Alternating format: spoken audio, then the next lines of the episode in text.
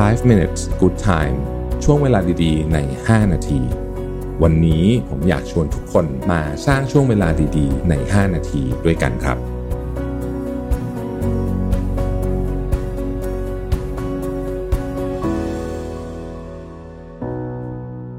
สวัสดีครับ 5 minutes นะครับ คุณอยู่กับประวิทยานุสาหะครับ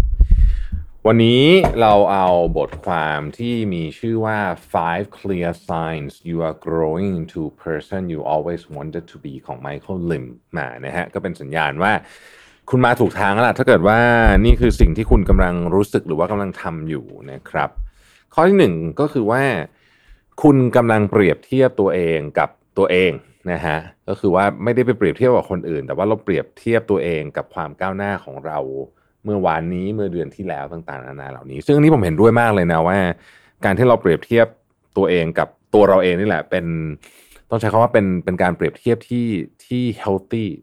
นะฮะเราก็จะทำให้เราเติบโตได้อย่างแท้จริงนะครับ ข้อที่สองนะครับสิ่งที่คุณทำนะฮะสิ่งที่คุณทำเนี่ยสิ่งดีๆที่คุณทำเนี่ยนะฮะมันเริ่มมีความสม่ำเสมอ อ่านะฮะคือมันเกิดขึ้นอย่างแบบไม่ต้องออกแรงอะไรเยอะมาก แล้วก็รู้สึกว่าเออก็ทำอยู่ทุกวันไปเรื่อยๆ เช่น สมมุติว่าคุณเริ่มอ่านหนังสือ อยากจะอ่านหนังสือเยอะขึ้นปีนี้แล้วก็อ่านอยู่ตลอด แล้วก็รู้สึกว่าเอออ่านมาได้ต่อเนื่องกันเป็นเดือนๆละนะฮะเกือบทุกวันเลยไม่มีขาดนะฮะนี่แหละก็เป็นสัญญาณที่ชัดเจนอีกอันหนึ่งนะครับ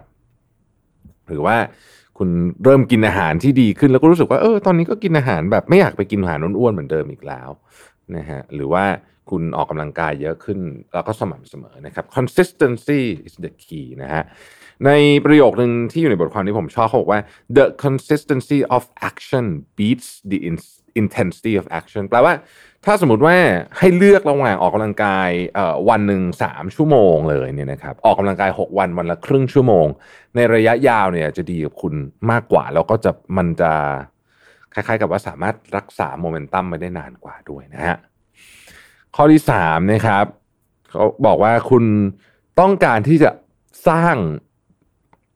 ความพึงพอใจที่เกิดขึ้นในระยะยาว ไม่ใช่ของที่เกิดขึ้นที่พึงพอใจเดี๋ยวนี้นะครับคำว่า instant gratification คือพึงพอใจเดี๋ยวนี้นะฮะเจมส์เคลียร์เขาบอกว่า changes that seem small and unimportant at first will compound into remarkable result if you um willing to stick uh, with them for years นะครับนั่นหมายความว่าถ้าคุณจะสร้างการเปลี่ยนแปลงกับชีวิตคุณเนี่ยมันจะอาจจะต้องทำให้คุณต้องทิ้งความสะดวกสบายเล็กๆน้อยๆบางอย่างในชีวิตบ้างนะครับ เพื่อที่จะเอาโมเมนตัมของ long term ถ้าเกิดใครยังจำได้นะไอ้เรื่อง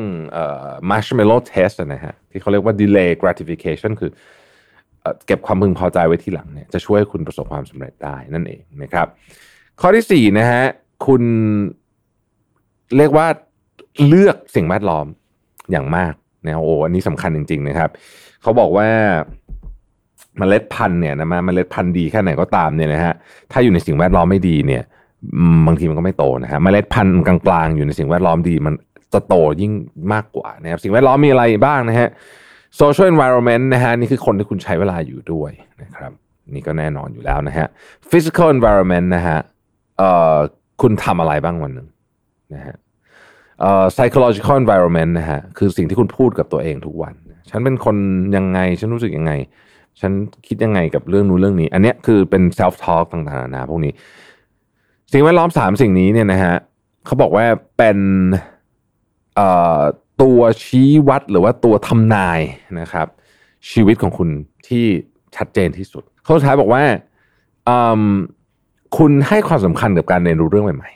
นะฮะเราก็ให้มันอยู่ใน top priority เสมอนะครับนี่ก็คือ 5 สัญญาณนะครับ ว่าคุณกำลังมาถูกทางกับชีวิตคุณละนะครับ ขอบคุณที่ติดตาม 5 minutes นะครับ สวัสดีครับ